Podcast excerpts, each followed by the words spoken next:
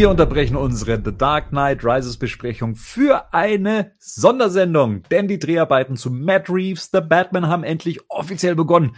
Das sagen uns Bilder, das sagt uns Matt Reeves, das sagt uns eine offizielle Pressemitteilung und was das alles uns zu sagen hat und was sich eventuell zwischen den Zeilen herauslesen lässt, das wollen wir heute in einer Quick and Dirty Ausgabe besprechen und ehrlich, es tut ja mal gut, sich nicht über The Dark Knight Rises den Mund fusselig zu reden.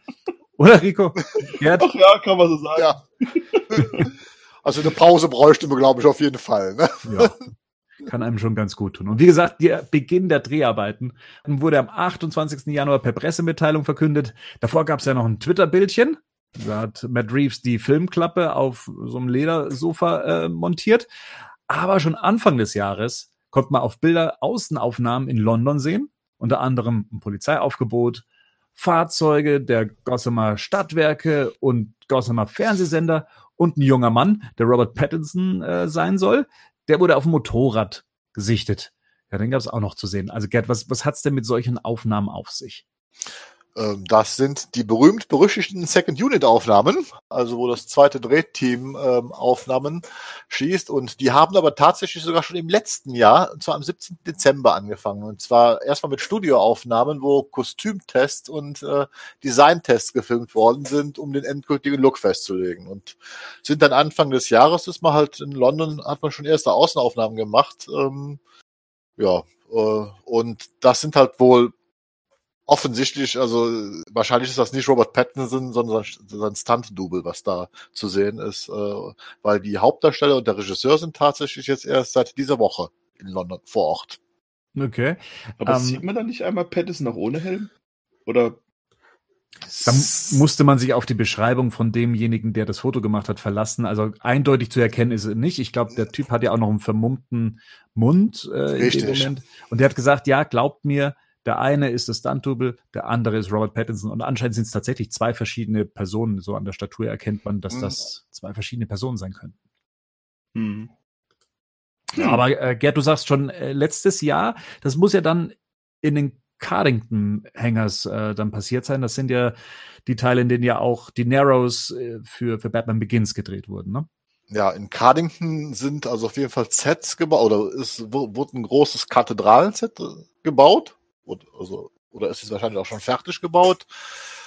Äh, für, für The Batman, wo ein Teil der Dreharbeiten ähm, stattfinden soll. Da bin ich mal gespannt. Außerdem werden in Cardington auch weitere Sets gebaut und auch größere Model-Sets werden da realisiert. Ähm, ich habe auch noch gehört, dass man auch schon in Glasgow zumindest Shooting Scouts gesichtet hat, die also die ganze Zeit durch Glasgow fahren und Straßenzüge und so weiter fotografieren, wo man dann auch von ausgehen können, dass die dazu dienen, um dann ab Februar den Dreh in Glasgow also vorzubereiten, der da stattfinden wird.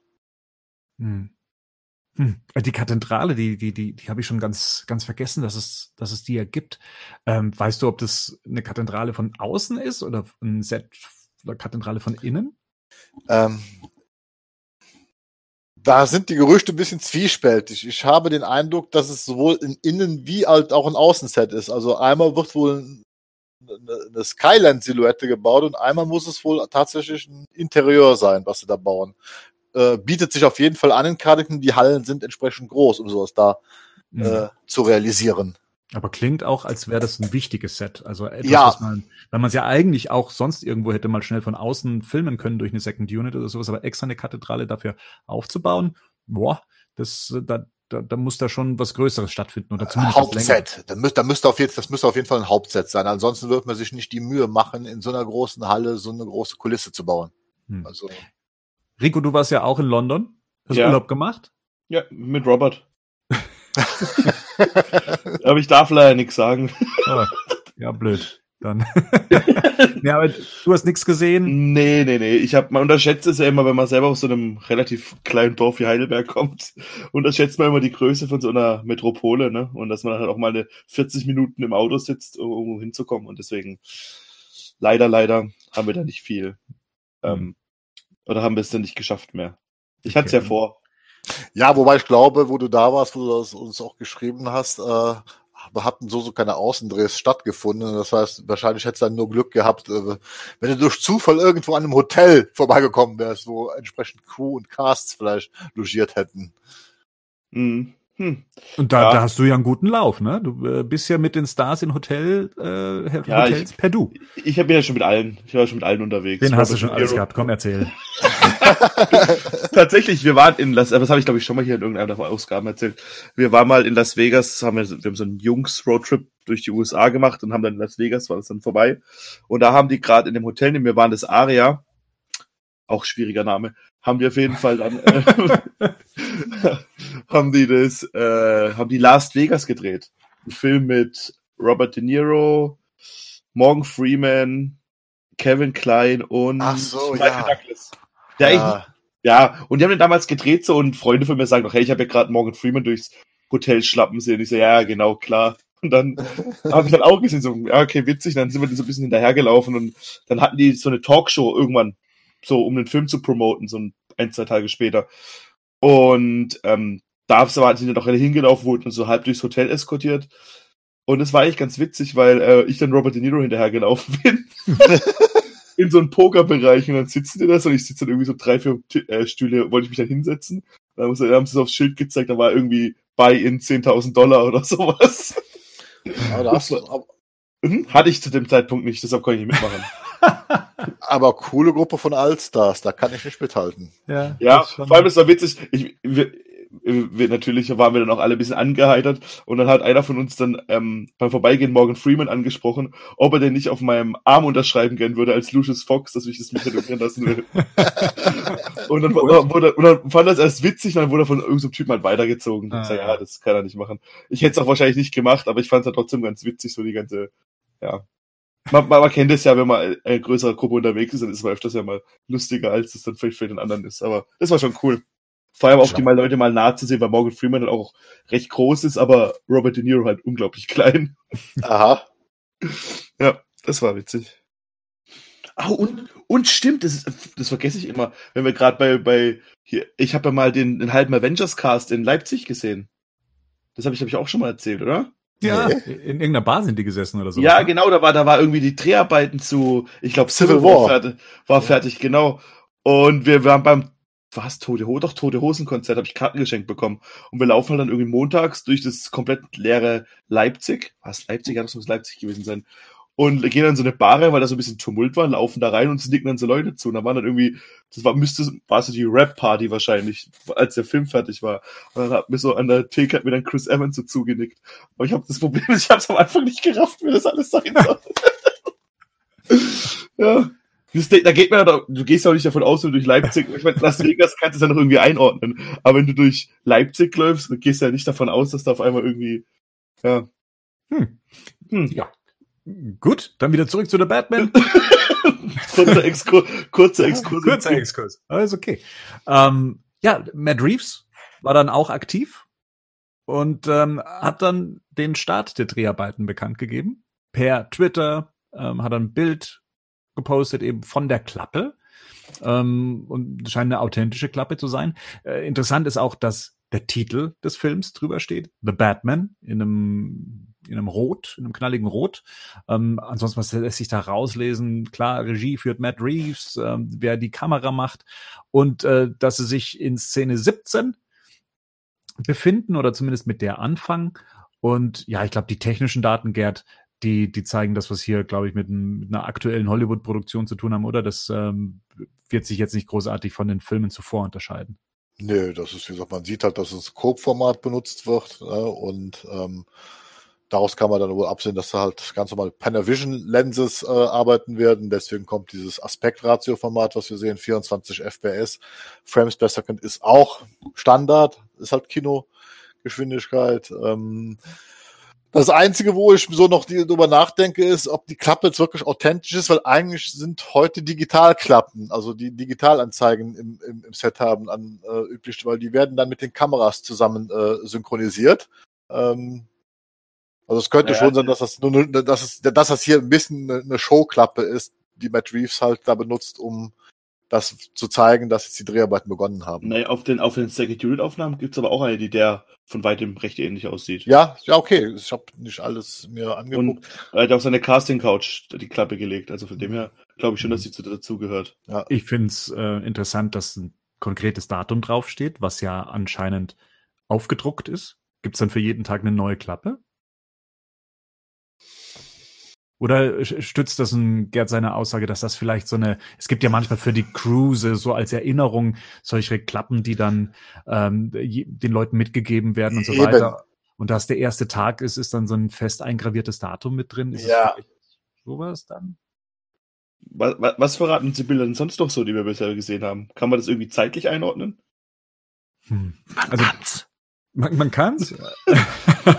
also es gab äh, ja dann viele, die eben auf Spurensuche gingen und dann eben sich die Automodelle angeguckt haben oder die die Schriftzüge und äh, der eine Nachrichtenwagen hat ja sogar noch ein HD-Logo drauf, sodass genau, Leute gesagt haben, hey, seit wann gibt's HD? Ist das eher, sind das eher die 2000er? Sind es die 90er, da es ja auch längere Zeit mal hieß, äh, der Film wäre in den 90ern angesiedelt. Hm. Ich bin jetzt kein Autokenner, ich kenne die Modelle nicht und äh, ich denke mal, dass sich Modelle auch längere Zeit halten können. Mhm. Von dem her ist es ganz schwer auszumachen, oder? Also wenn dann halt, wie gesagt, das HD war halt das Zeichen, dass es halt, weil HD gibt's in den USA seit 98. ist natürlich jetzt die Frage, wie weit gibt man da halt auf, oder sieht einfach so eine HD cooler aus auf so einem, auf so einem Van, aber normalerweise HDTV in den USA gibt's seit 1998. Was mhm ich glaube, wir haben hier auch wieder viel mit Wunschdenken von Fans äh, zu tun, die zum Beispiel ja jetzt unbedingt wollen, dass der Joker aus dem Joker-Film und dass dieser Batman in einem Universum spielen. Ne? Und deswegen hat man ja sofort dann vermutet, dass das jetzt also in den 90er spielt, weil Joker in den 80ern äh, und da wird das ja auch wieder passen zu dem jungen Bruce, wenn dem den Joker gezeigt hat. Mhm. Ich glaube aber eher, wenn ich mir das so angucke, dass das ein sehr kruder Mix ist, den wir da sehen. Also da sind also Automodelle von den 70er bis in die 2010er Jahre zu sehen. Also mhm. Äh, also es könnte auch Fans geben, die jetzt nicht unbedingt dieses Joker-Szenario wollen, aber die sich das vielleicht so zurechtrücken, weil das ja dann wieder mit dem Ben Affleck Batman zusammengehen könnte, ne? Genau, ne? Und das ist auch das Motorrad, wo halt dieser Stuntman oder Pattinson, wir sagen jetzt einfach, wo Pattinson drauf sitzt. Das ist, ähm, ich habe da auch rumgefragt, was. Ja, Bruce Wayne, also äh, äh, habe ich mal rumgefragt, so Leute, die sich mit Motorrad auskennen, ob die irgendwie das Modell erkennen. Ich habe dann so die Info bekommen, das Ganze sieht aus wie eine umgebaute Indien. Und das ist ein Motorrad, was aus den 30er Jahren stammt, aus Amerika. Ja, also äh, nur der Tank war, war wohl für den Leuten ein bisschen zu groß, aber auch da scheint wohl, ja, äh, also nicht klar zu erkennen sein, aus welcher Epoche das stammen soll. Mhm. Hm. Ansonsten die Szenerie, die da gefilmt wurde, könnt ihr da irgendwie was ableiten? Also da ist ja dieser Typ mit dem Regenschirm, da hieß es, na, das könnte doch der Pinguin sein. Ähm, und dann sieht man da eine Polizeieinheit, die vor einem Gebäude steht. Ist das, weil ein Tatort abgeriegelt wird oder weil eine Verhandlung läuft? Hm. Und was macht Robert Pattinson da? Also der Pinguin, das weiß ich jetzt nicht. Das, also das ist auf jeden Fall nicht Colin Farrell. Der, der, der nee, das ist, das ist aber höchstwahrscheinlich sein Lichtdubel. Weil, wie gesagt, ich, ich sage mal, ich, ich sag nochmal, wir haben hier Second Unit Aufnahmen. Sehen wir hier. So, bei Second Unit Aufnahmen dreht man halt oft Sachen nicht mit den echten Schauspielern, sondern mit Stuntleuten und Lichtdoubles, äh, weil sie ein bisschen im Hintergrund ablaufen, weil sie halt nicht so präsent für die Kamera sein müssen. Also deswegen kann ich mir, kann ich mir schon vorstellen, dass diese Figur tatsächlich, also Colin Farrells Cobblepot darstellen soll, aber halt nur sein Stuntman oder Lichtdubel ist, der jetzt am Set war, mit dem man die Szene halt gedreht haben. Für mich sieht das ein bisschen so aus, als ob Bruce Wayne etwas überwacht. Ne? Also, ja. Man hat schon so leichte Batman Begins Vibes, ne? So ein bisschen, mhm. finde ich. Auch die, auch wie er dann, auch die, wie er so vermummt und mit so, All, äh, mit so ähm, Allwetterklamotten vielleicht, mit so Cargo Jeans und so einem viel zu großen Pullover. Ja, unauffällig. Das sieht vor allen Dingen so unauffällig aus, so nach dem Motto, er will nicht auffallen, großartig. Zumindest denkt man, also ja, zumindest geht man davon nicht von Bruce Wayne aus. Mhm. Und der hm. Rucksack ist interessant, der ist verdammt voll. Ne? Da hatte ich mir schon überlegt, äh, ob das vielleicht wirklich so ist, dass er seinen Bettsuit damit, damit durch die Gegend fährt. Oh Gott. Ja, ich, ich meine, äh, bitte nicht. Ja, was, was haben wir? In, in, den Comics hat, äh, haben wir oft Batman, der seinen Suit unter seinen normalen Alltagsklamotten hat, genau wie ja, Superman, was okay, ziemlich unglaubwürdig ist, ist. So, ja, aber, aber ich will jetzt auch nicht, dass er irgendwie seinen Jack Wolfskin-Ranzen dabei hat. Oder? ja, aber der sieht doch schon verdammt groß aus, sieht also äh, ja, sehr ausgebaut aus. Ne? Da ist halt, da ist ein Batwing drin. ja, also, ja, weiß nicht man muss, das Schöne am Film ist, man muss auch nicht immer alles erklären. ja, das hoffe ich, äh, dass nicht wirklich alles dann irgendwie so geerdet ist, dass man dann tatsächlich irgendwie für alles eine Antwort bekommt. Da haben wir schon Filme, ähm, die das schon mal so gut abgedeckt haben. Naja, gucken wir mal. Sonst noch irgendwas aufgefallen oder wollen wir mal in die Pressemitteilung reinschauen? Ob sich da Schauen wir doch mal in die Pressemitteilung. Ja, genau. So, da können wir vielleicht ein bisschen was ableiten. Also klar, da wird äh, der Drehstart bekannt gegeben. Das erste ist, was mir aufgefallen ist, man spricht hier, mal abgesehen von der Klappe, ähm, ständig von The Batman, also die Dreharbeiten zu Warner Bros. Pictures The Batman haben begonnen. Ich, ich gehe mal davon aus, das wird der finale Titel sein. Oder Gerd? Ich habe, äh, ich sag mal, einen Arbeitstitel. Ich glaube, vermute mal, dass wir einen Untertitel noch bekommen würden. Also so, so eine zweite Zeile. Also ich kann. Dawn of Justice. Ja, das wäre natürlich doof, aber wie gesagt, so in dem Stil halt. Ne? Irgendwie. Ich kann mir nicht vorstellen, dass The Batman alleine der Titel sein wird. Hm. Ist halt recht, also das macht man halt, halt häufig bei Filmen heute, ne, wenn die rauskommen. Dass man auch gar, ganz auf Nummern verzichtet, sondern dass man eher mit Untertiteln geht. Ja, ja aber jetzt hätte man es ja hier mit dem ersten Teil zu tun. Ich, also ich, ja, ich kenne das Prinzip, weil man die Leute nicht verschrecken möchte, dass sie äh, Teil 1 und Teil 2 nicht gesehen haben, jetzt nicht in Teil 3 gehen und dem dann eben so einen längeren Untertitel dann eben verpassen. Aber jetzt haben wir es ja hier mit The Batman zu tun, dem ersten Teil. Braucht bräuchte der denn einen Untertitel? Dawn of Justice fand ich jetzt auch schon so, äh, wo kommt das denn her und muss das sein? Ist der, ist der Filmtitel nicht eh schon lang genug und kompliziert? ähm, Vor allem, wenn du Batman und Superman im Titel schon hast, ne? Aber, ja. ja, aber es, keine Ahnung, also wenn, wenn, man braucht's nicht, aber es gibt halt auch viele bekannte Comics halt über Batman, die halt auch vielleicht nochmal, und jetzt, ich meine, das macht ja Marvel ganz prominent, dass sie halt sagen, mhm. irgendwie, dass sie in Thor Ragnarok nennen, auch wenn der vielleicht gar nicht viel mit Thor Ragnarok zu tun oder Civil War dass dann nur Ideen davon benutzt werden. Und vielleicht hat man ja dann da auch, vielleicht bleibt man sich ja irgendeinen Comic an und dann denkt, ja, der hat eine große, jetzt Killing Joke wird es jetzt nicht heißen, aber ich könnte mir schon vorstellen, dass erstmal sich die Leute freuen würden, wenn der Film es würde Batman Killing Joke oder Long Halloween. Ich hatte mir so gesagt, was ich auch denke, ich meine, The Batman ist eigentlich das letzte Überbleibsel von Affleck. Das ist halt das, was halt noch nicht gab, halt vor allem halt, ne? Na, äh, also dort schon The Dark Knight machst du vielleicht nicht mehr, du hattest Batman schon mehrmals im Titel ja. stehen und ja, ja. Ich könnte mir vorstellen, dass Reeves aber das vielleicht auch loswerden will, weil das muss man auch mal sagen, in der ganzen Entwicklung, jetzt die letzten drei Jahre, die wir das ja auch schon so ein bisschen begleiten, ähm, ist ja inzwischen mehr als auffällig, dass an diesem Film nichts mehr von Affleck übrig ist. Weder vom Drehbuch, von der Story noch sonst was, sondern das ist jetzt noch komplett, von ihm.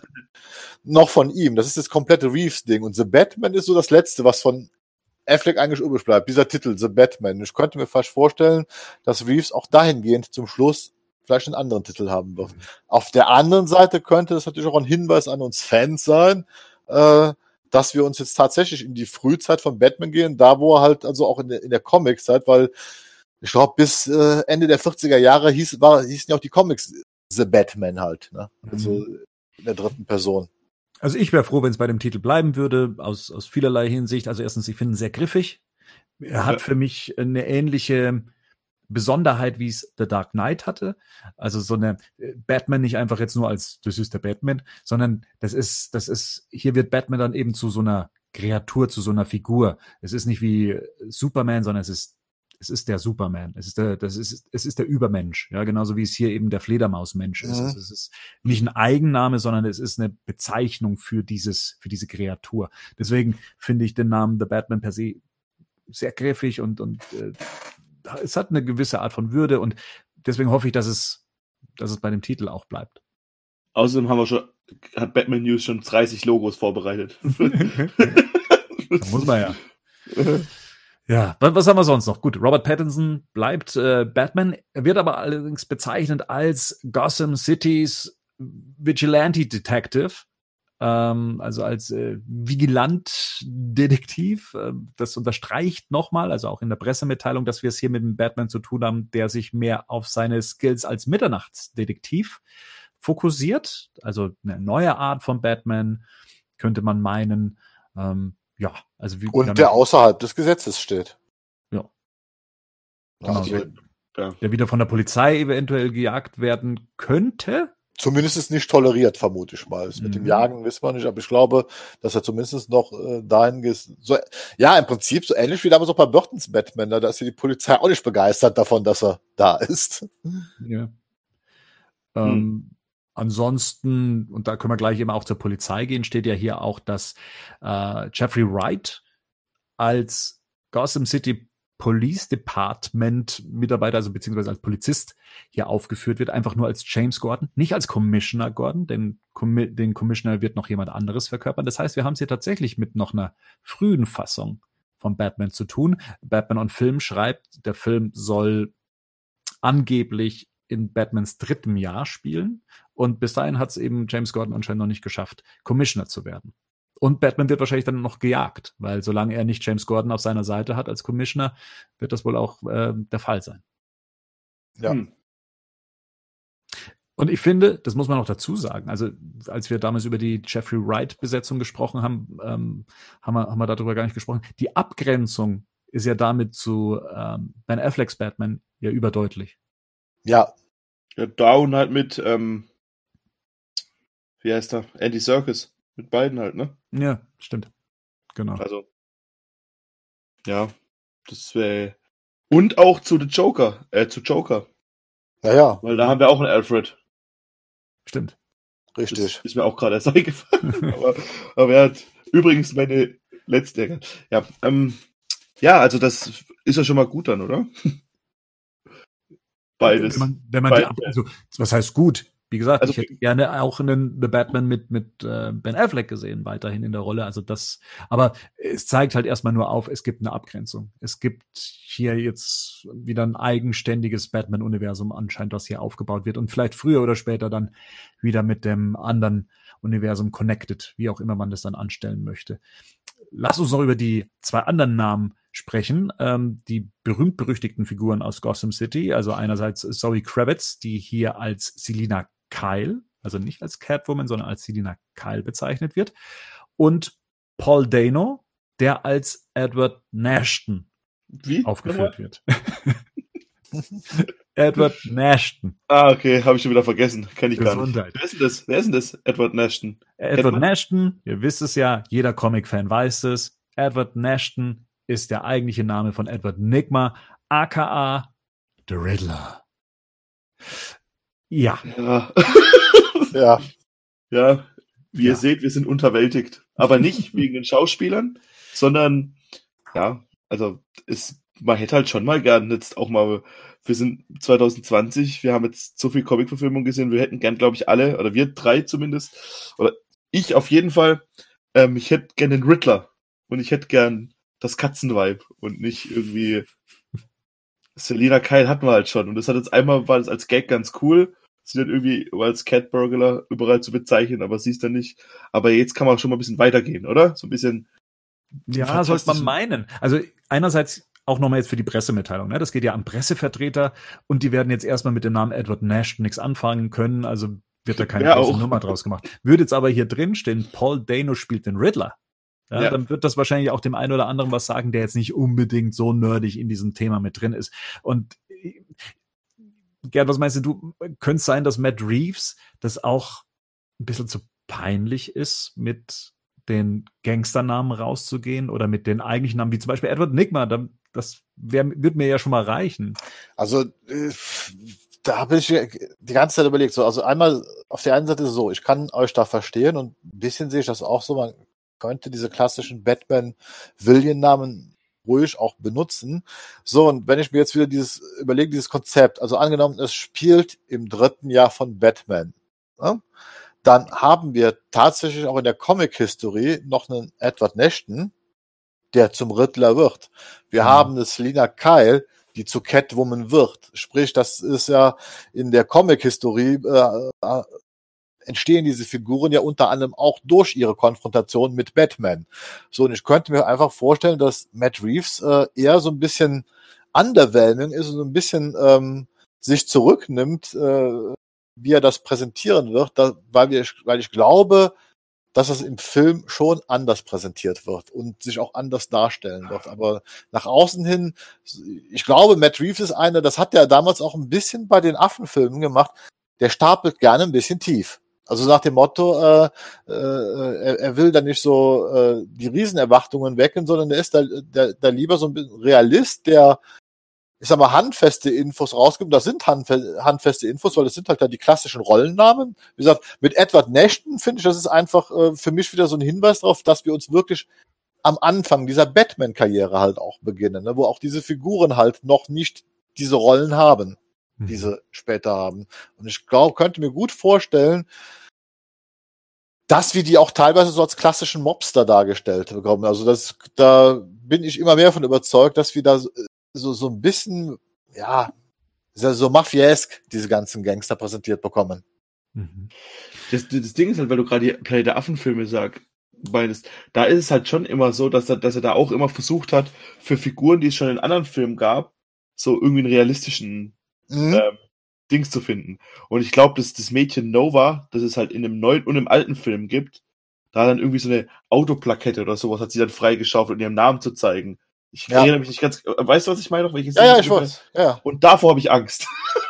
dass genau sowas wieder passiert. Das ist, dass man jetzt für alles immer dann das also, nee, ja. Das, ich weiß, was du meinst, aber ich glaub, das glaube ich nicht, weil er hat ja auch diesen Let Me In, diesen Vampirfilm inszeniert, ne? Und er lässt ja. sich da vollkommen auf diese Welt, diese Vampirwelt, ja. auf diese komplette Mythologie ein. Obwohl dieser Film ein total realistisches Setting hat, äh, lässt er sich aber auf diese Vampirmythologie ein, sprich, der Vampir ist Jahrhunderte alt, schon auf dieser Erde und so weiter. Äh, da macht er auch keine Zugeständnisse jetzt äh, äh, äh, ans Publikum, ich versuche das zu erklären, sondern äh, ganz im Gegenteil. Dadurch wirkt dieser Film sogar noch bedrückender, weil wir plötzlich in dieser Realität dieses Fremde eindringen kann. Also da, da mache ich mir keine Sorgen bei Matt Reeves drum. Ich glaube nur ganz einfach, äh, wie gesagt, äh, er will sich halt einfach komplett abgrenzen von dem, was bis jetzt gemacht worden ist. Ne, so, wir haben diesen, Was er mit Selina Keiler schon mal nicht macht, aber ja. Ja, Selina Kyle ist aber Selina Kyle. Wir wissen ja nicht, ob sie in diesem Film, weißt du, das ist natürlich wieder, das geht jetzt, wir, wir lesen, Zoe Kravitz ist Selina Kyle. Wir lesen die Comics, Selina Kyle ist Catwoman. Wir wissen ja aber nicht, ob sie im Film tatsächlich Catwoman ist. Vielleicht ist ja auch Manuel Neuer. Nein, aber du bist, du bist bekloppt, ne, Alter. nee, aber ihr wisst, worauf ich hinaus will. Also, ja. Ja, ja, ja, ich weiß, worauf du hinaus willst, aber ja. Hm. Bernd, wie siehst du das denn? Ja, also ich, ich verstehe äh, Rico da vollkommen, weil alles so ein bisschen nach Batman Begins aussieht. Also nach dem Ansatz, den Nolan schon verfolgt hat. Bislang, ja. Und wenn man das jetzt so liest und wenn man sich so zurechtdrückt, dann, dann kann das gut sein, dass, dass wir es wieder mit so einer Welt zu tun haben, die versucht, viel zu erklären und sehr authentisch zu sein und sehr geerdet zu sein. Vielleicht sogar noch geerdeter, als es Christopher Nolan davor war. Das kann ja gut der Fall sein.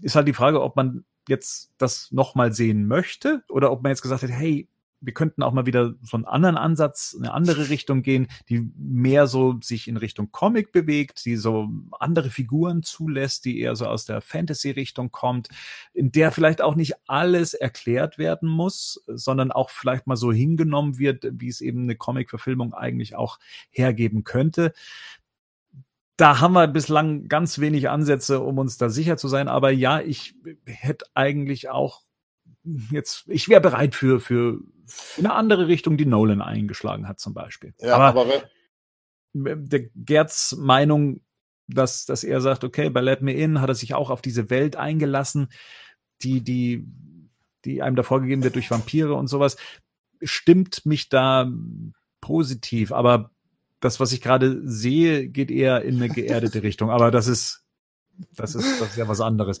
Lass uns noch schnell über die anderen Namen sprechen, die wir hier mit drin haben, bevor, bevor wir zu sehr ins Setting reingehen.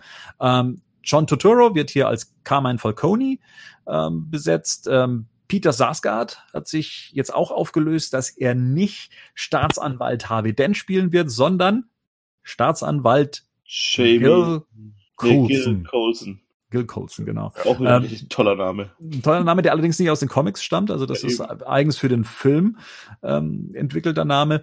Und Jamie Lawson wird als Bürgermeisterkandidatin Bella Real oder, oder Bella Real oder Bella, ich weiß nicht, wie man es mit diesem Das ist der Name, ausspricht. mit dem ich am wenigsten klarkomme. Also, die erfundenen Namen sind halt schlechter als die, die, ja. die Charakter eigentlich haben.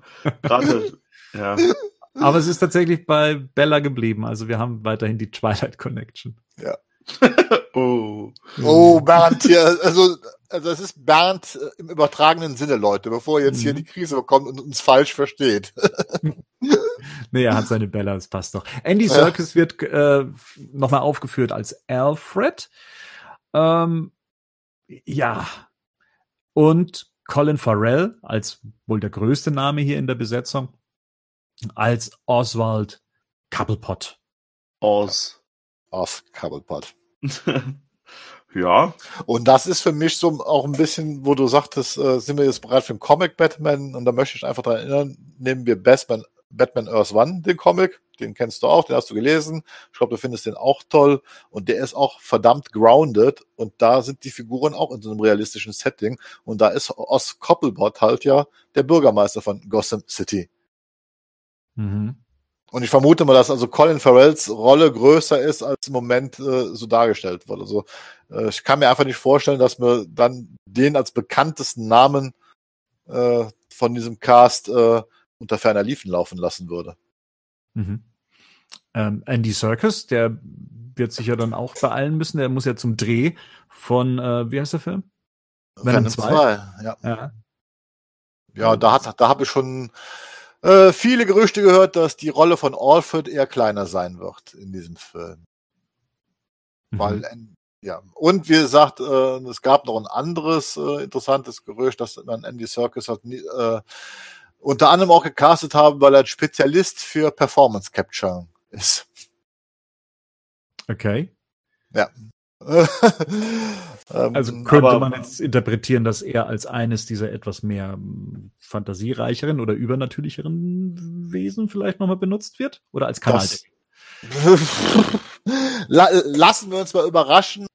Äh, ich sag mal so, Gerüchte gibt es immer viel, aber das klingt für mich zumindest, was ich gehört habe, recht glaubhaft. Zumindest von der, von der Terminierung her hat man, war man ja sehr bemüht, das alles so zu legen, wie es sagt, dass er quasi einfach ins Nachbarstudio, äh, um dann äh, für Sony äh, Venom 2 inszenieren zu können.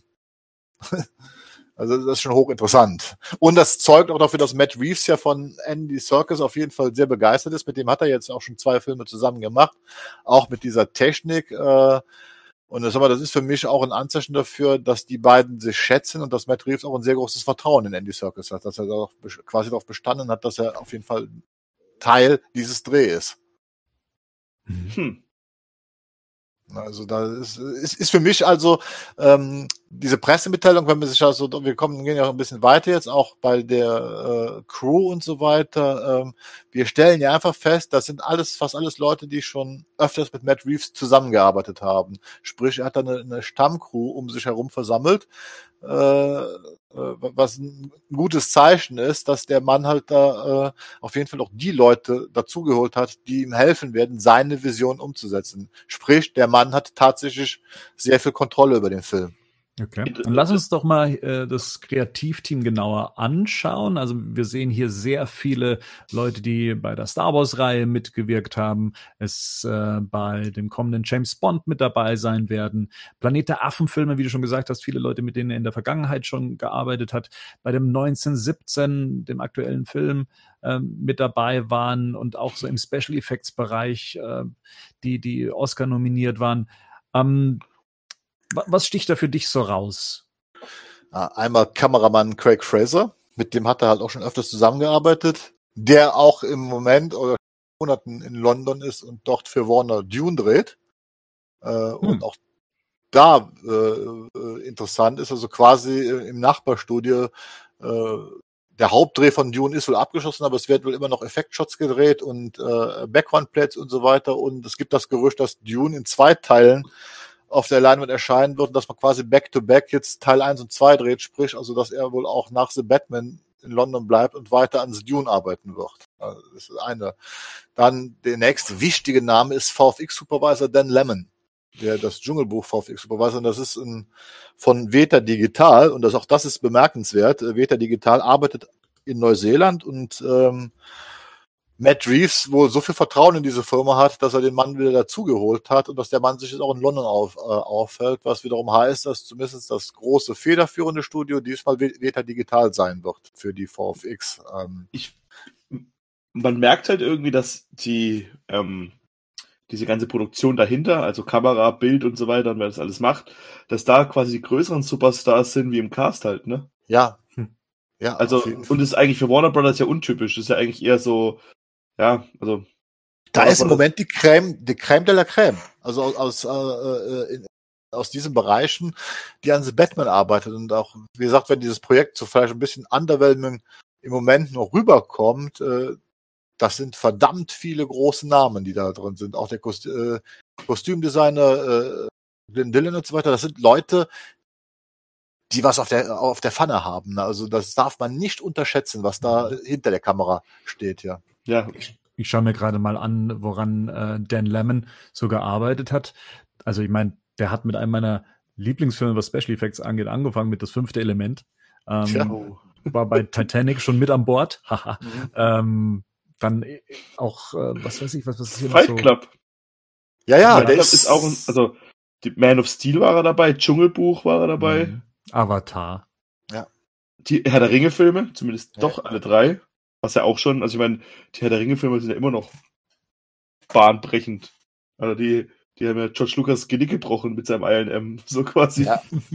ja. So, so, einen Mann holt man sich nur dazu, wenn man einen Film dreht, der ein hohes, in hohen Ausmaßen auf VFX angewiesen ist. Und das ist zum Beispiel auch etwas, womit wir ja bis jetzt noch gar nicht so darüber gesprochen haben. Wir hören immer nur Grounded Ansatz und so weiter.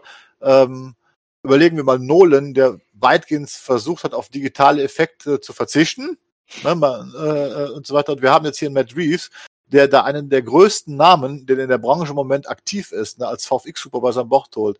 Das wiederum beweist, dass da in hohem Maße damit gearbeitet wird. Also mehr wahrscheinlich wie in allen drei Nolan-Filmen zusammen. Hm. Hm. Lass uns mal über die Kostümdesigner sprechen. Also da hätten wir hier äh, Shaking Duran, wir haben äh, Glenn Dillon und David Crossman. Äh, letzt, die letzten beiden, die haben eben an der Star Wars-Reihe gearbeitet, ähm, Crossman dann auch noch an 1917 ähm, und äh, die, die Jacqueline, die hat auch noch an Little Jacqueline. Women und Anna Karen, ich kann es immer noch nicht. Anna, Anna Karenina. Dankeschön. Ähm, was können wir denn hier ableiten? Weil das Thema Kostüm ist ja für mich ein ganz wichtiges. Ähm, damit Ach. steht und fällt für mich zumindest Batman, weil da mag die Story super sein. Bei mir ist das Auge halt eben mit. Ja, ja, das ist, da, da hatten wir, wir haben ja intern wir uns unterhalten, als dann der eine oder andere Leak schon rausge, rausgekommen ist, da zuckt man dann schon immer so zusammen, weil man will ja, dass es einem gefällt halt so, ne? Und mhm. da hat man erst immer mal so ein bisschen so, oh, was, was wird das hier? bitte lass nicht, bitte lass Fake sein. Du hast ja dann immer recht schnell raus, also du kannst uns dann immer recht schnell weiterhelfen, wenn es ein Fake ist, aber ja, das ist schon so, ja. da, da, da, schlägt auch so das Herz gerade so ein bisschen, gell? Das, ja, besonders wenn man so hört, um was es da gerade geht, und zwar um ein selbstgemachtes Kostüm, um ein handgemachtes ja. Kostüm. Also die Gerüchte sagen gerade, dass das Kostüm ähm, nicht hergestellt worden sein soll von sowas wie eben äh, Wayne Enterprises oder dass es nach was Professionellem aussieht, sondern dass man dem Kostüm anmerken soll, dass es selbst zusammengestellt wurde. Und das erinnert mich so ein bisschen an den Ansatz, den damals Darren Aronofsky mit, mit Frank Miller zusammen hatte, als es darum ging, Batman Year One zu verfilmen. Und da gab es dann später eben so Konzeptzeichnungen und wenn man sich inhaltlich ein bisschen mit dem Film beschäftigt hat, dann hat man gemerkt, okay, man versucht hier was völlig anderes äh, im, im Stil von, das ist alles selber gebaut und Batman trägt einen Schlagring, der eigentlich die Initialien von, von, von Thomas Wayne drin hat, die dann zu, in dem Gesicht der Gegner, wenn er mit dem Schlagring draufgehauen hat, eben das Batman-Zeichen ergibt. Oh. Ja. Äh, ähm, und dass das, das Kostüm halt, wie gesagt, äh, eher zusammengenäht ist oder eben aus Bestandteilen besteht, die eigentlich nicht für diesen Einsatz gedacht sind. Und das kann cool aussehen, oder es kann halt offensichtlich nach Kostüm aussehen. Und jetzt sind wir die letzten Jahre schon sehr verwöhnt worden. Ähm, eigentlich seit Batman 89 auf die Kinoleinwand kam mit, mit professionellen Kostümen, die eigentlich von Film zu Film, ich sag mal, immer mehr professionalisiert wurden und immer mehr nach, nach der Comicfigur in bewegt Bildform aussahen, mal abgesehen von irgendwelchen Ausfällen, die es bei Joel Schumacher gab, aber auch zuletzt bei Batman wie Superman haben wir es eigentlich noch mit dem Batman-Kostüm zu tun, wo man sagt, okay, das sieht cool aus und er kann inzwischen seinen Kopf bewegen und er sieht halt einfach aus, als wäre aus dem Comic ausgeschnitten und lebendig vor mir. Und bei so einem Ansatz, es jetzt selber zu machen und zu schneidern und äh, sich zusammenzustückeln, habe ich so ein bisschen Angst, dass mir das nicht so gefallen wird und dass es vielleicht auch vielen anderen nicht gefallen wird und Ach, Gerd, nimm mir doch mal die Angst. Ähm, ja, es geht wieder um den berühmten Grounded-Ansatz und alles, was wir gehört haben, ähm, hört sich ja erstmal für Fans klar ein bisschen Angst an. Das sage ich aber auf der anderen Seite, wenn ich mir die Geschichte, Geschichte von Batman angucke und so weiter, ähm, äh, das Kostüm hatte in vielen Comics einen Look von selbst gemacht. Das kommt darauf an, wie man es macht. Also wir hatten jetzt mal das Negativbeispiel, es gab ja diese Kostümleaks von Titans Batman aus dieser letzten Folge, aus der ersten Staffel, äh, was man in, in, der Folge dann gar nicht mehr gesehen hat, weil das sah ja furchtbar aus. Das sah ja einfach ganz schlecht zusammengezimmert aus. Da ging es aber auch mehr um die Silhouette. Ja, wenn es aber geschickt gemacht wird, und ich sag mal so, also mit geschickt machen, das heißt, wenn ich erkennen kann, äh, dass es für einen bestimmten Zweck gemacht wird, dann kann das sehr wohl funktionieren und dann ist das für mich auch so ein bisschen was, weil was ich immer spannend fand, ist, dass Batman halt äh, damals in den Comics, wie gesagt, wirklich alles selbst gemacht. Er hat sich sein Bettmobil gebaut, er hat sich seinen Bettcomputer gebaut, er hat seine Techniken entwickelt als Forensiker und er hat sich auch sein Kostüm selbst gemacht und seine Gadgets selbst gemacht. Das fand ich immer faszinierend, was er diesen menschlichen Ansatz rüberbringt. Nolan hat natürlich schon damals gesagt, irgendwann, äh, das kann ja ein Mensch alles nicht machen. Ja, dafür haben wir jetzt Lucius Fox und Wayne Tech, die bauen in den ganzen Krempel. Ja, ne? so, und ich finde den Ansatz generell spannend. Aber es, bei, aber es, war nicht nur bei Nolan, dass das Lucius Fox ihm da geholfen hat. Das gab es ja auch zumindest in der Animated Series. Also, ja, weiß ich nicht, ob wann, wann das ist eingeführt worden ist. Ich beziehe mich halt auf äh, 80 Jahre Batman-Geschichte und ich sag mal, die ersten 50 Jahre gab es keine äh, äh, Wayne Tech und so weiter, die das die alles gebaut 50 haben. Jahre interessiert ja heute keinen mehr. Doch, das also, ist für, für, ja, für aber, aber weißt du, guck mal, du willst ja Figuren verkaufen, ja, du willst ja und da, da willst du ja nicht irgendwie, wenn er dann mit so einem Strampelanzug da rumläuft, wo so eine komische Kordjacke drüber genäht wurde, dass es einigermaßen geil aussieht. Also aber, du willst ja schon, aber du willst ja, und der Film gibt ja je, selber vor, was Batman und Bruce Wayne erstmal für Regeln hat und was er bauen kann. Und zum Beispiel gehört auch nicht nur der Batsuit dazu, da gehört auch zum Beispiel ein Grappling Hook und sowas dazu. Und das sind alles ja. so Sachen, die, und da, also da, da muss es schon, das muss schon cool aussehen. Das ist, und da kann, also da muss man mir auch nicht erklären, ich muss jetzt nicht erst, wie Bernd ja schon meinte, gibt es das Gerücht, dass es schon drei Jahre gibt. Und dann muss ich jetzt nicht seine, dann kann es eher ein geil aussehender benutzter Anzug sein, wie jetzt, wo, wo ich sagen kann, okay, er hat den selber gebaut, weil selber bauen kannst du das eh alles nicht. Also egal, der Film gibt ja die Regel vor, wie weit er das selber machen kann und wie weit nicht. Und ja, ob das jetzt also, also ich will jetzt nicht, ich will jetzt nicht irgendwie so einen Stoffanzug haben. Das aber nimm mal jetzt einen Comic Gotham by Gaslight. Ja, das sieht ja kacke aus. Nö, der in dem Comic sieht der Suit klasse aus, weil es ja, aber einfach passt. Ja, aber du bist halt in einem Comic, kannst halt mit viel mit da malst halt grau drüber und dann hast halt deine Fläche. Aber du hast ja. Ja, aber wir wissen doch nicht, wie es im Film aussieht bis jetzt. Wir unterhalten uns ja im Moment über ein ungelebtes. Naja, aber du siehst ja, du siehst ja schon Bilder vom Set halt so und du siehst ja, du, ich meine, das ist ja das, was wir ja gerade machen. Wir spekulieren ja. Und wenn du sagst, dass es halt, dass es, also selber gebaut sieht halt immer erstmal nicht geil aus. Jetzt also ich fand in Amazing Spider-Man zum Beispiel im ersten fand ich das selbstgeklebte Kostüm eigentlich sehr stimmig. Ja, das ja aber das ist ja auch nicht selbst geklebt. Also das ist ja, da hat, da ist er vorbeigelaufen an einem, dass er an einem Taucheranzugsladen hat dann exakt den Taucheranzug gefunden, der aussieht wie ein Spider-Man-Kostüm. Also das, ist, das ist mal, der Film gibt ja die Regel vor. Ne? Nehmen wir doch mal kurz Gerds Einwand mit äh, Gotham by Gaslight, ja, bei dem Kostüm. Das äh, mhm. ist ja gehört ja zu den Kostümen, wo man sagt, okay, da musste sich tatsächlich jemand mal was selber schneidern. Batman trägt ja hier weniger ein Cape, es ist ja mehr ein Mantel, den er dann da anhat. Ähm, und seine Maske, die ist ist, ist die, ist die, die selbst genäht, äh, zumindest hier in so einer Statueninterpretation sehe ich das so. Und Ähm, er trägt so Goggles, also so, mhm. ja, so, so eine Art von, von Brille. Also es ist mhm. schon eine eigenwillige Interpretation, die natürlich dieser Zeit geschuldet ist und, und die angepasst Klar. ist. Ähm, sieht aber natürlich jetzt weniger professionell aus als die Kostüme, die wir jetzt in den bisherigen Filmen gesehen haben. Meinen Sie, Gerd, mit, mit, mit sowas könnte man rechnen oder mal liebäugeln oder sich mal damit befassen, dass es in die Richtung geht? Also ich tippe mal ganz stark darauf, dass es in so eine Richtung gehen wird, beziehungsweise wie bei Batman Noel.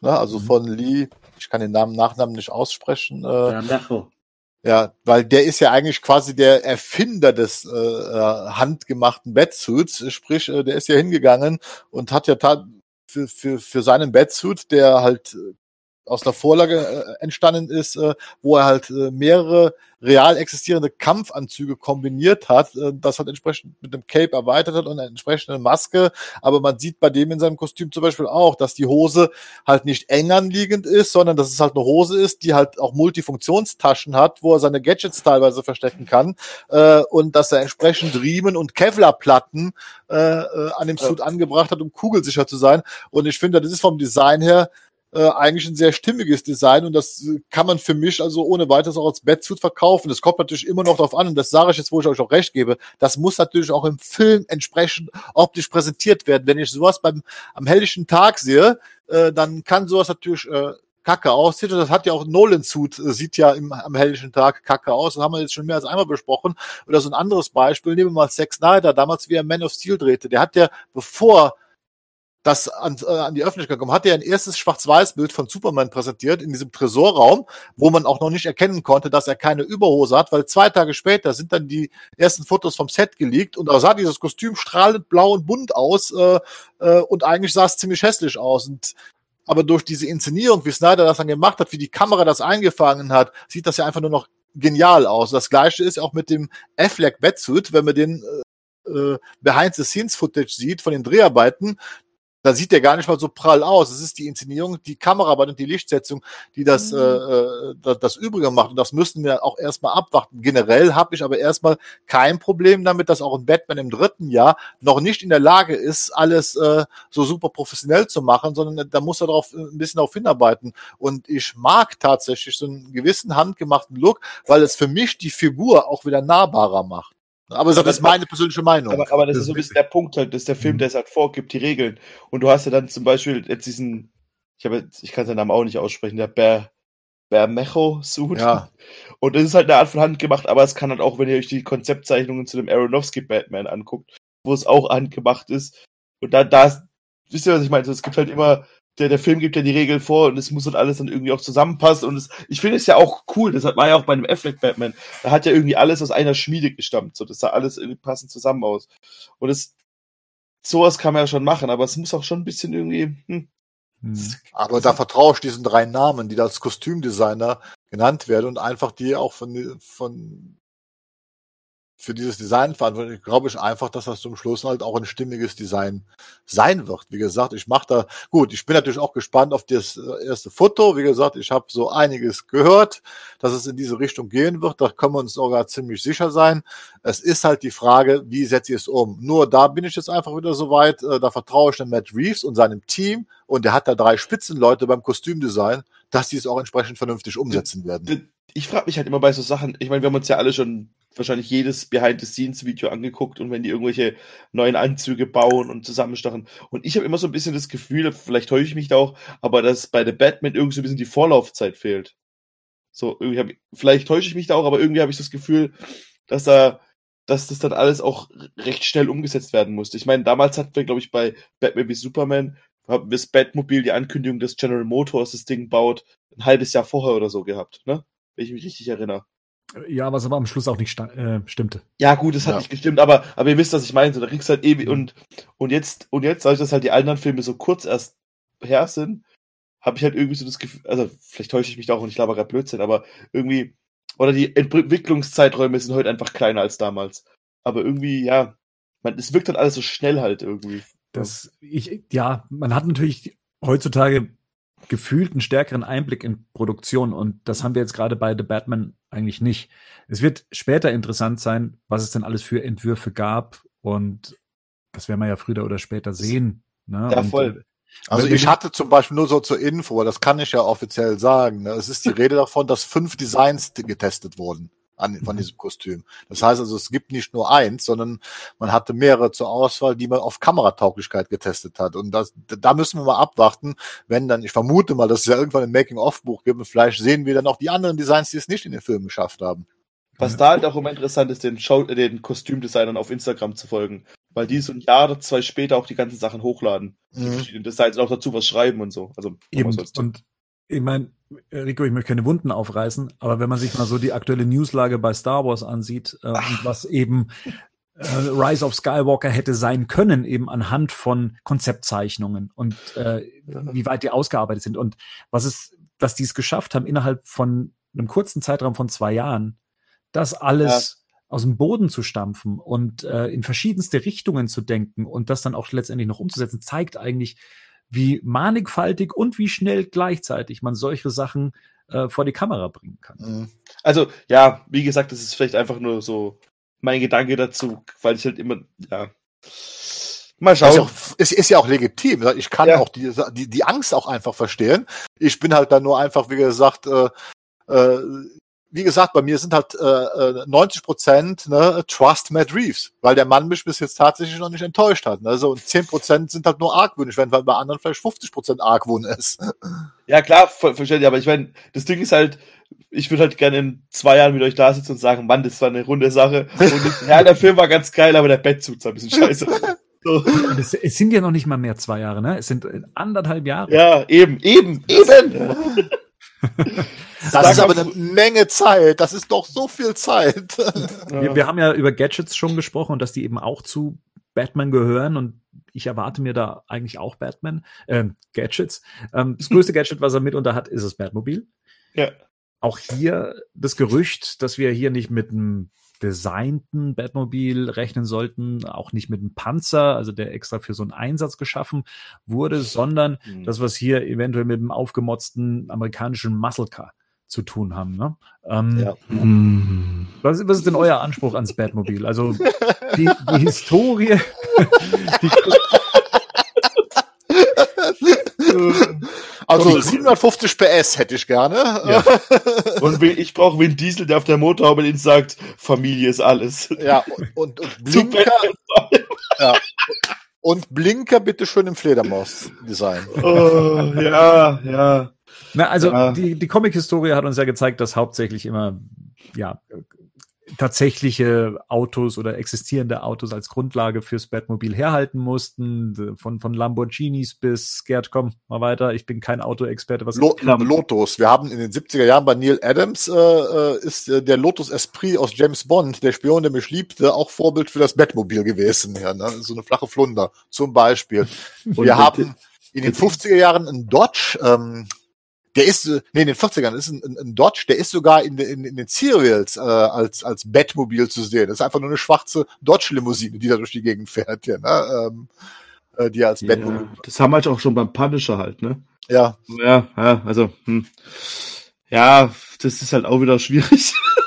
Rico, es gab, es, es gab das, den Spider-Buggy, ne? Und den will ja keiner sehen bis heute. Ja, aber Digga, da, war, da, da ist er schlau genug, auch zu sagen, dass er das nicht braucht.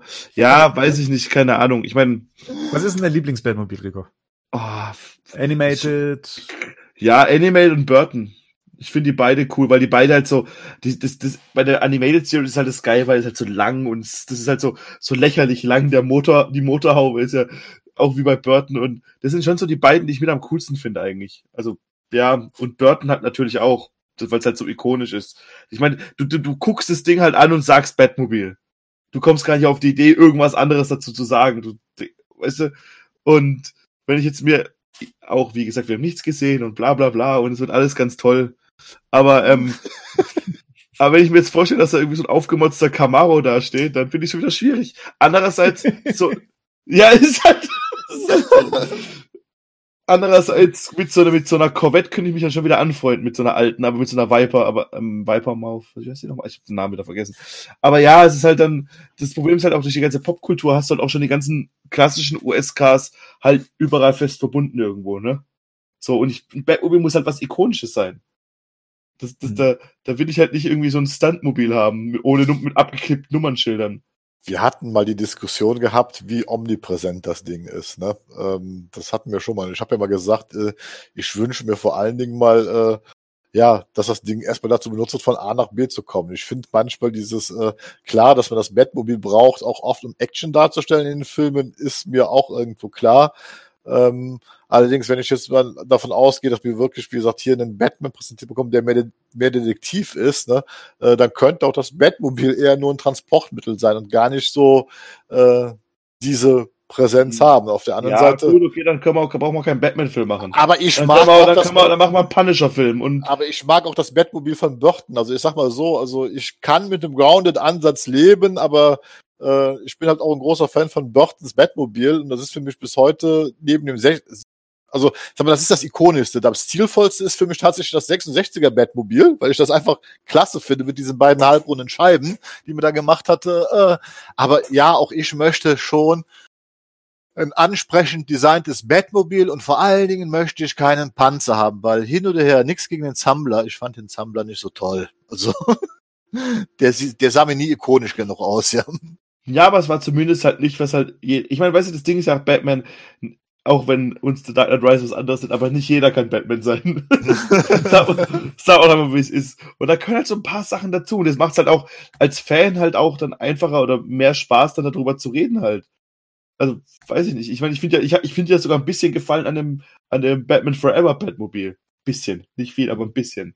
Wenn sich, wenn sich das blaue Licht anmacht und so. Und das, und ich meine, ich habe als Kind, ich habe, glaube ich, jedes Batmobil gehabt als Spielzeug. So, das sind halt einfach, da, da, hängt ja noch viel mehr dran. Das ist ja nicht nur, was man in dem Film sieht. Für mich zumindest. Weiß ja, was für euch gebaut. ist. Ich habe das sogar gebaut, als Revell-Bausatz, das Batman Forever Batmobil. Und Rico, meinst du, dass es für dich vielleicht überzeugend wäre, wenn man mal sich anschaut, weil du ja auch sagst, du möchtest, dass das dass das ein Batmobil ist und dass es nicht irgendwie mhm. mit was anderem verbunden wird.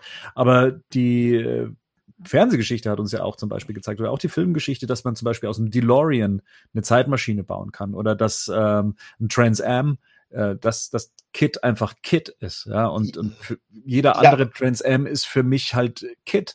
Meinst du, dass sowas würde dich das denn besänftigen? Also wenn man es irgendwie schafft, äh, ein, ein Automodell praktisch zum Batmobil mit, mit seinen Eigenheiten dann zu kreieren. Aber da, da, der Zug ist halt abgefahren so ein bisschen, weil du halt schon alles hast irgendwie. Durch Transformers, Fast and Furious, diese ganzen Filme, du hast, halt, also gerade wenn du die amerikanischen Brands durchgehst, dann sind die halt schon alle recht verfrachtet. Ich meine, Camaro ist Bumblebee. Da, da brauchen wir jetzt keine Fledermaus an, an Spoiler kleben dass es dann ein Batmobil ist. So, also, ja, aber glaubst du, dass das wirklich jeder so erkennt? Ich sag mal, Bumblebee, ja klar, la, Bumblebee. Nein, die Automarke, ob das ein Camaro, also ich glaube, 80 Prozent der Leute hat doch keine, keine Ahnung davon. In den USA schon. Also, was weiß ich nicht, also ich, sonst würden sich doch nicht, also sonst würden sich doch nicht dauernd Leute, Leute, Leute Automodelle kaufen. Also ich würde schon, ich, wir, wir drei sind alles keine Autofreunde, aber, also, weiß ich nicht. Ja, aber glaubst du wirklich, dass die Leute, äh, wenn, also ist jetzt mal angenommen, es würde ein Camaro umgebaut, wird man das wirklich noch als Camaro erkennen? Das ist die Frage, wie weit wird das umgebaut, wie weit wird das um, äh, umdesignt, was nimmt man dann? Äh, ist das, sind wir wirklich so weit? Also ich sag mal so, äh, ich habe mir auch die Fast and Furious Filme angeguckt, aber ich könnte jetzt nicht sagen, wer welches Automodell Hä? in den Filmen fährt. Diesel fährt immer ein Camaro. Das ist mir scheißegal, ob der ein Camaro fährt. Das ist nämlich, was ich damit sagen wollte. Es ist ein Auto halt. Ende. Naja, weiß ich nicht. Also, ja, weil dich halt Diesel fährt nicht, für mich Auto. Ende. Weil, weil, weil, dich halt, weil dich halt Autos nicht interessieren. Aber es gibt genau. halt genug Leute, die Autos interessieren. Und, mhm. also, weiß ich nicht. Das ist, das ist jetzt genauso, wenn man sagt, ja, im Prinzip ist ja auch scheißegal, was er, was er für ein Kostüm trägt. Also, er steht ja eben Schatten in der Dunkelheit. Also das, das ist ja alles, was dazugehört. Und ich meine, man kann ja über Snyder motzen, so viel man will, aber mir, mir hat es schon Spaß gemacht, sich die auch die innere, ich meine, wie gesagt, man darf ja nicht nur in einen Film sehen, man muss ja das Komplettkonstrukt sehen. Und allein, was sich da für Mühe gemacht wird, die Betthöhle zu bauen, dass da irgendwie alles von der Decke runterhängt und dass der, dass man dann nochmal neue Griffe für die, für die Grappling Gun gemacht hat, weil es irgendwie, weil er meint, Snyder meint, ja, der, der ist schon lange im Einsatz, er, will, er hat auch ein bisschen alte Technik noch und was auch immer. Ich meine, dass er jetzt ein, eine Maschinengewehr ins Batmobile vorne dran geklebt hat, das ist natürlich ein bisschen dumm, aber ansonsten finde mhm. ich, gehört es dazu einfach. Also, ich meine, guckt euch, äh, guckt euch mal in eure Wohnung an. Ihr seid doch die, wo am meisten sich irgendwelche Sachen kaufen. Du, du hast jedes Batmobile, glaube ich, daheim stehen, Bernd. Und würdest du dir jetzt einen Camaro kaufen mit einer Fledermaus im Auspuff drin? also. Ja, ich bin, ich bin da ja irgendwo auch also ich bin da sogar, ich tendiere da tatsächlich sehr stark auf deine Seite, weil ich finde ja auch, dass ein Batmobil nach einem Batmobil aussehen soll und darf. Also da bin ich, bin ich schon bei dir. Und ja, wäre es jetzt ein ganz stinknormales Auto letztendlich, dann geht für mich da schon der Reiz flöten. Ne? Das sieht ein Autoliebhaber und ein Autofan vielleicht komplett anders, weil der sagt, ja, endlich. Ne? Also auch um diesen Vergleich nochmal äh, zu zeigen, äh, Knight Rider, also der Trans Am von damals mit seinem, das war für mich ein, ein Charakter. Ne? Das ja, Auto war einfach so, wie es ist. Und dann Jahre später haben sie dann nochmal Knight Rider rausgebracht äh, und das war dann ein richtiger, ich glaube Mustang war das. Dann. Mustang, ja. ja. Ein Shelby und, GT. Und für mich war es ein Mustang. Es war für ja. mich nicht Kit, es war für ja, mich kein eben. Night Industries 2000, es war für mich nicht der Charakter, es, es stand einfach im Vordergrund, dass es ein Muscle Car ist. Und deswegen da, diese Illusion, dass das ein eigener Charakter ist, das würde ich mir gerne beibehalten wollen. Und ich hoffe, dass die Macher das irgendwie auch hinbekommen. Das ist ja, glaube ich, bis jetzt auch nicht in Abrede gestellt worden. Es ist halt nur die Rede von einem Muzzle, aber wir wissen ja letztendlich erstmal noch gar nicht, äh, was die da machen. Klar. Und was mir auch wichtig ist, das möchte ich vielleicht noch betonen, auch weil es mit dem Kostüm auch zu tun hat. Also egal, woraus das Batmobil oder worauf das Batmobil basiert oder ähm, wie das Kostüm aussieht, ich möchte, dass beides echt ist und nicht aus dem Computer stammt. Ja. Ja, ja. Also, ja vollkommen, ja. Das hat man auch bei Snyder hier und da, dass damals das Batmobil etwas über die äh, Grenzen der Physik hinausgeschossen ist im wahrsten Sinne. Und äh, auch bei der Figur selber möchte ich nicht diesen Spider-Man-Effekt und diesen Iron Man-Effekt, dass ich dann ab dem Moment, wenn jemand dann sein Kostüm anhat, das Gefühl habe, ich habe es nur noch mit einer Computerfigur zu tun. Ich möchte möchte was Echtes auf der Leinwand sehen und das hätte ich gern bei Kostüm und Fahrzeug. Ganz kurz, bevor mich jemand lyncht, Vin Diesel fährt natürlich ein Dodge Charger. Bumblebee ist ein Camaro. Whatever. ja, eben. ja, aber du hast komplett recht. Du hast mit allem 100% recht, was du gesagt hast. Und ja, und ich meine, weißt du, das ist ja nicht so, wir, wir, reden jetzt hier nicht über sonst irgendwas. Du hast halt, Batman steht einfach für so ein paar Trademarks. Und es ist doch nichts Geileres, als das geile seines Batmobil zu sehen. Und er fährt nicht nur von A nach B nach B, das ist doch völliger Blödsinn. Er rettet Leben damit.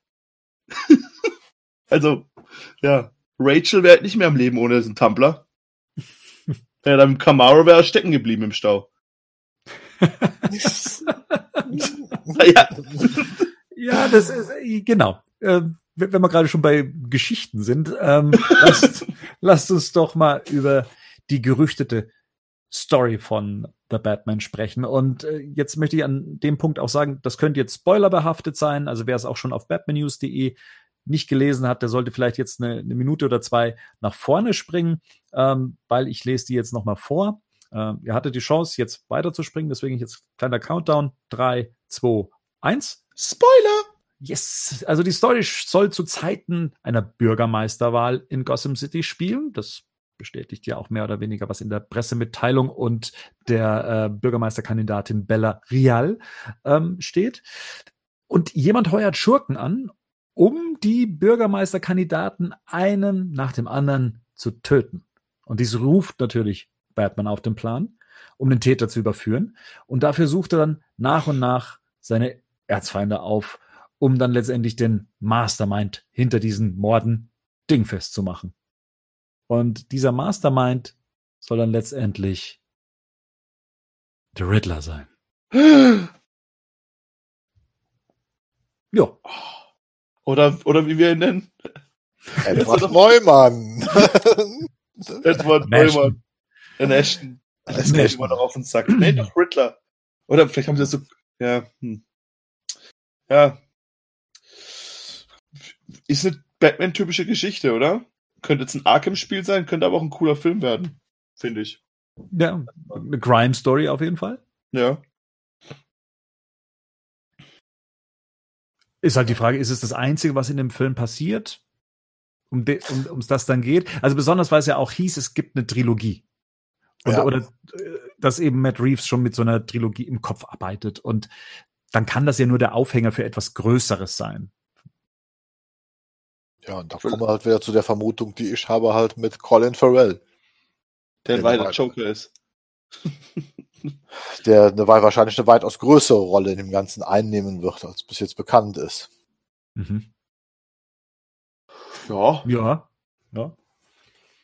Ja, ich denke mal einfach so, äh, das Ganze hört sich schon an so ein bisschen, da sind ja verschiedene Story-Elemente und für mich sind da auch sehr viele Earth One-Elemente drin. Wie gesagt, auch da äh, haben es ja mit Bürgermeisterwahlen zu tun und wie man die entsprechend aus dem Weg räumt. Äh, was für mich halt interessant ist, wo ich halt die ganze Zeit am Rätseln bin, es gab ja mal schon vor einem halben Jahr ein Gerücht, dass diese, diese Story quasi an ein oder zwei Nächten stattfindet. Also, dass dieser Film halt eine relativ kurze Zeitspanne umfasst. Das könnte dann auch wiederum ein Beleg dafür sein, warum bestimmte Figuren nur kurz zu sehen sind.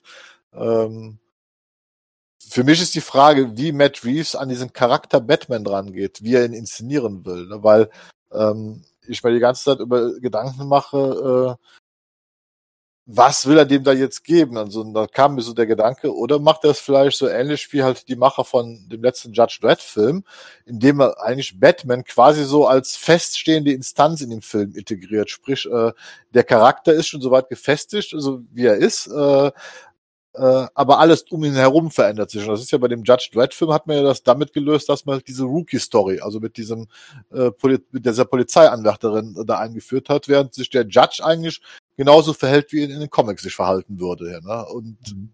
in keinster Weise entwickelt. Und das könnte ich mir eigentlich recht spannend vorstellen. Also ich hoffe jetzt nicht, dass wir hier wieder irgendwie, da bin ich auch ganz ehrlich, also ich hoffe jetzt wieder nicht, dass wir hier äh, ein, ein tränenreiches Drama über Verlust der Eltern und sonst was präsentiert bekommen. Das stimmt. Das Ganze soll ja auch erzählt werden aus der Sicht von Batman. Mhm.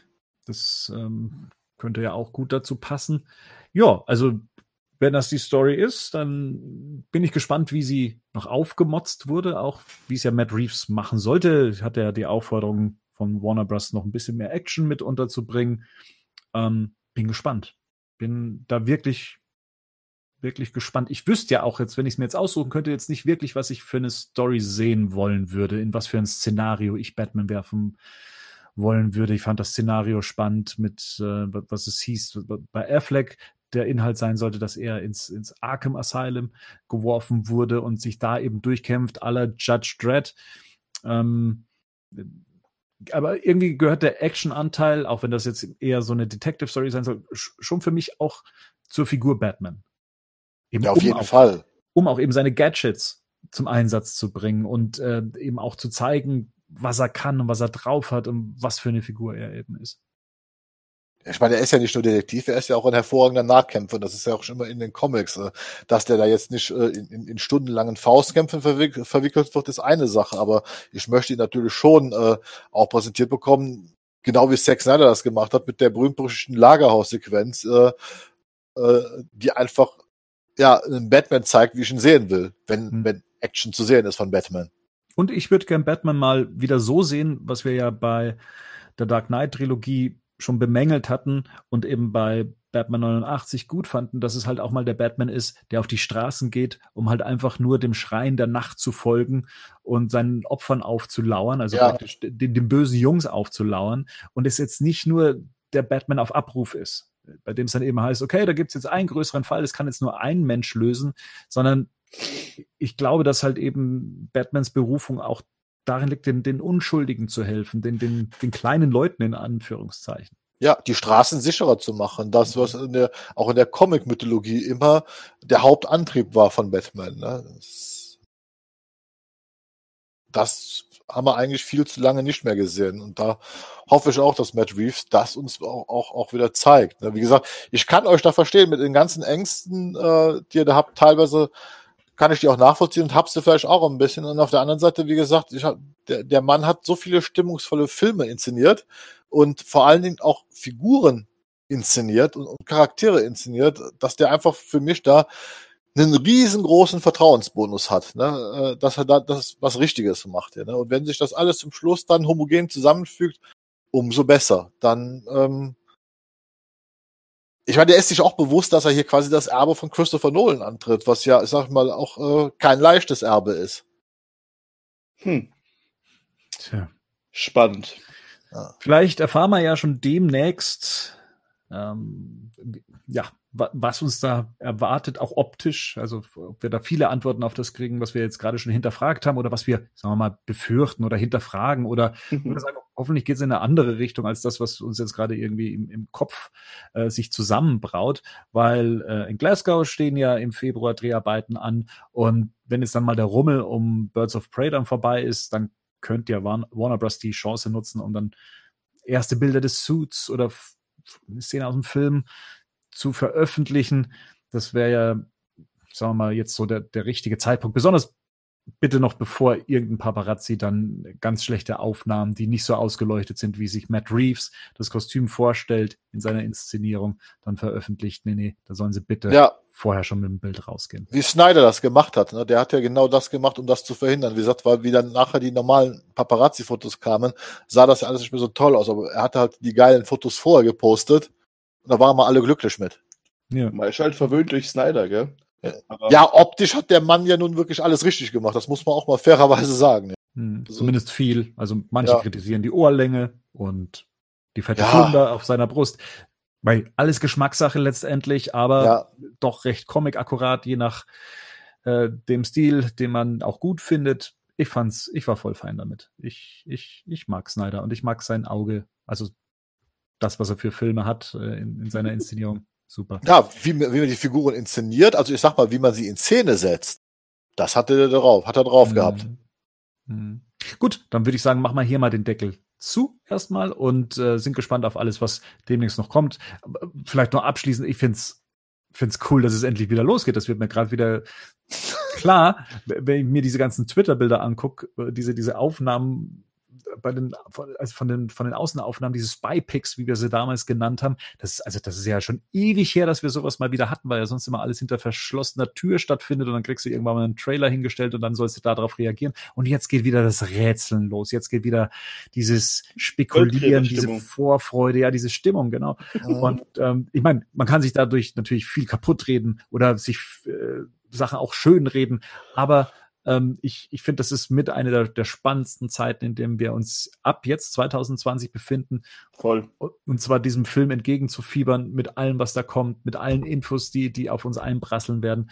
Ähm, wie gesagt, macht jetzt schon Spaß, auch mit euch über, über das Thema zu sprechen. Und ich glaube, da haben wir demnächst noch viel mehr Material, ähm, wo wir uns dann um Kopf und Kragen reden werden. Wahrscheinlich. so wie ich heute dann. Ich möchte jetzt abschließend noch ein Versprechen einlösen, was wir ähm, den Hörern ja gegeben haben bei der letzten regulären Ausgabe, als es zum, um den Mailback ging. Und zwar haben wir ja da trotz drei Stunden Sendung es nicht geschafft, alle Fragen zu beantworten. Und wir haben gesagt, dann packen wir das doch mal so peu à peu in die reguläre Sendung mit rein. Und ich würde dann jetzt mal eine Frage auswählen, die speziell an den Gerd gerichtet war. Und zwar vom André, der hat geschrieben, Gerd, könntest du bitte mal deine Meinung zum Ghostbusters Trailer sagen? Sorry, wahrscheinlich dafür, dass es nicht mit Batman zu tun hat, aber ich würde einfach gern kurz deine Meinung und eure Meinung dazu hören, da ich eure Meinung sehr schätze. Ja, vielen Dank. Ich selber habe ehrlich gesagt ein gutes Gefühl und halte es für möglich, dass er tatsächlich einmal funktionieren könnte. Und bedankt sich mit sehr vielen A's. So, Gerd, dann sag doch mal. Ghostbusters, der Trailer, also Ghostbusters 3 beziehungsweise Ghostbusters Afterlife beziehungsweise Ghostbusters äh, Legacy. Also allein die ganze Titel ist schon wieder, da könnte könnte mir die Krise bekommen. Nein, ich fand den Trailer sehr stimmungsvoll. Also ich war da äh, sehr überrascht auch von, weil ich im ersten Moment nicht wusste, um was es geht. Man kriegt das ja erst mit, wie Ecto einzeln aus der Garage geholt wird, dass es tatsächlich die direkte Fortsetzung von Ghostbusters ist. Äh, ich finde die Idee mit dieser Enkelgeneration, die dann auf die alte Generation trifft, sehr, sehr spannend und hoffe, dass sie das auch vernünftig umgesetzt bekommen. Und habe generell tatsächlich bei dem Trailer ein gutes Gefühl. Ne? Wir sagen, auch wenn er nicht allzu viel verraten hat, aber der sah in sich sehr stimmig aus. Die Darsteller passten, also auch, wie gesagt, äh, und, ich, und der Macher ist ja, wie gesagt, der Sohn von, ähm, heißt das Ethan Reitman, ja, ne? Ja. Ähm, der den Film macht. Also wo ich auch denke, das Projekt ist in guten Händen. Und ich sag mal, ganz schlimmer als Paul Fix Film kann es nicht werden. Es kann nur besser werden. Äh, Rico, siehst du es auch so? Du gehörst ja eher zu der jüngeren Generation. Bist ja. du mit den Ghostbusters-Filmen aufgewachsen oder der Zeichentrickserie? Oder? Ja, beides halt. Ne? Also ich habe wahrscheinlich zuerst die Zeichentrickserie gesehen, die mich auch traumatisiert hat. Ich habe heute noch Angst vorm Boogeyman, der grausam aussieht. Müsst ihr euch mal, guckt euch den mal an. Oder glaube ich, Albtraummann im englischen Boogeyman. Ganz, ganz, ganz schlimm. Den finde ich heute noch wirklich grausig. Und die, dann habe ich den Film natürlich gesehen. Ich mochte immer den ersten Film mehr als den zweiten, auch als Kind schon. Und ja, also ich meine, ich fände die Geschichte schön, wenn es ein toller Film werden wird. Also ich hatte auch Spielzeug natürlich und alles. Und wenn das jetzt der Sohn Kind kriegt, das Erbe des Vaters zu übernehmen, ist es erstmal eine coole Hollywood-Geschichte irgendwie. Und ja, und ich hatte auch direkt Gänsehaut, als der Ector 1 um die Ecke mit, seiner, mit seiner Sirene geblasen ist. Also, ja. Mhm. ja. Gut, also ja, ich freue mich auch auf den Film, bin ja auch Ghostbusters-Fan, auch mit den Filmen aufgewachsen und äh, verfolge ja auch so die, die Dreharbeiten, soweit es geht und was da so alles abgeht. Der Trailer selber sei ja, fand ich auch äh, also finde den Trailer per se auch recht stimmig. Ich finde ein bisschen, dass er unter seinen Möglichkeiten spielt. Ich habe halt seit eben dem letzten ähm, Film mit den Frauen so ein bisschen Angst, dass die Marke angeschlagen ist und deswegen denke ich auch, dass eben dadurch, dass es so eine alte Marke ist, die jetzt recht lang gebraucht hat, sagen wir mal wieder an den alten Teilen anzuschließen, dass man ähm, unter seinen Möglichkeiten spielt. Also was den Trailer jetzt zumindest angeht, dass man schon mit ein bisschen mehr Material das Publikum wieder für diesen Film begeistern könnte, indem man halt eben dann vielleicht schon den einen oder anderen Gastauftritt, ich meine, die, dass die alten Ghostbusters mitspielen werden, wissen wir zumindest. Da hätte man schon ein bisschen mehr zeigen können, als sie jetzt nur in, in einer Videoaufzeichnung und eben diese Elemente, die bei euch jetzt Gänsehaut ausgelöst hätten, da, das hätte man schon noch ein bisschen stärker auch musikalisch bespielen können. Also wie gesagt, freue mich drauf, finde den Trailer an sich in Ordnung meine, dass er unter seinen Möglichkeiten spielt. Unter anderem eben auch, weil ich mir vorstellen könnte, dass der ein oder andere gar nicht so wirklich mitbekommt, dass es hier ein Ghostbusters-Film ist, der sich an die anderen Filme dranhängt. Trotzdem freue mich drauf. Ja, ja. So, so, viel zu, zu mal was Themenfremdes, zu, zu den Ghostbusters und äh, möchte jetzt eigentlich nur noch abschließend äh, darauf hinweisen, dass wir inzwischen auch bei YouTube ein bisschen aktiver sind. Ich mache da jetzt gerade so die ein oder andere Review zu Sachen, die hier bei mir noch unausgepackt rumstehen. Ähm, muss das Zeug ja endlich mal loswerden. Deswegen schaut gerne mal bei unserem Batman News TV YouTube-Channel vorbei. Äh, hinterlasst gerne ein Abo oder auch zumindest, äh, was ihr davon haltet. Und ganz wichtig für die Hörer, ähm, wir sind inzwischen bei Spotify. Ja, nicht nur, ähm, nicht nur die Kollegen äh, Böhmermann und Schulz, sondern äh, jetzt auch wir. Der nächste und, große Podcast. Das nächste große Ding in der Podcast-Szene Deutschlands. Und das macht es vielleicht für den einen oder anderen ein bisschen einfacher, äh, den Podcast zu konsumieren. Ich bin ja davon immer ausgegangen, dass die ganze Welt iPhones besitzt und äh, über diesen Weg dann ihren, ihren, äh, ihren Podcast äh, bekommen. Aber nee, jetzt gibt es das Ganze eben auch über Spotify, sofern ihr das schon auf eurem medialen Endgerät haben solltet. Gut. Herrschaften, es hat mich gefreut, mit euch dieses Thema durchzukauen. Spaß gemacht. Ja. Das hat sich als wir das schon mal gemacht hätten. ja, so ein bisschen täglich grüßt das Murmeltier. Ja. Bis demnächst. Bis demnächst. Ciao. Der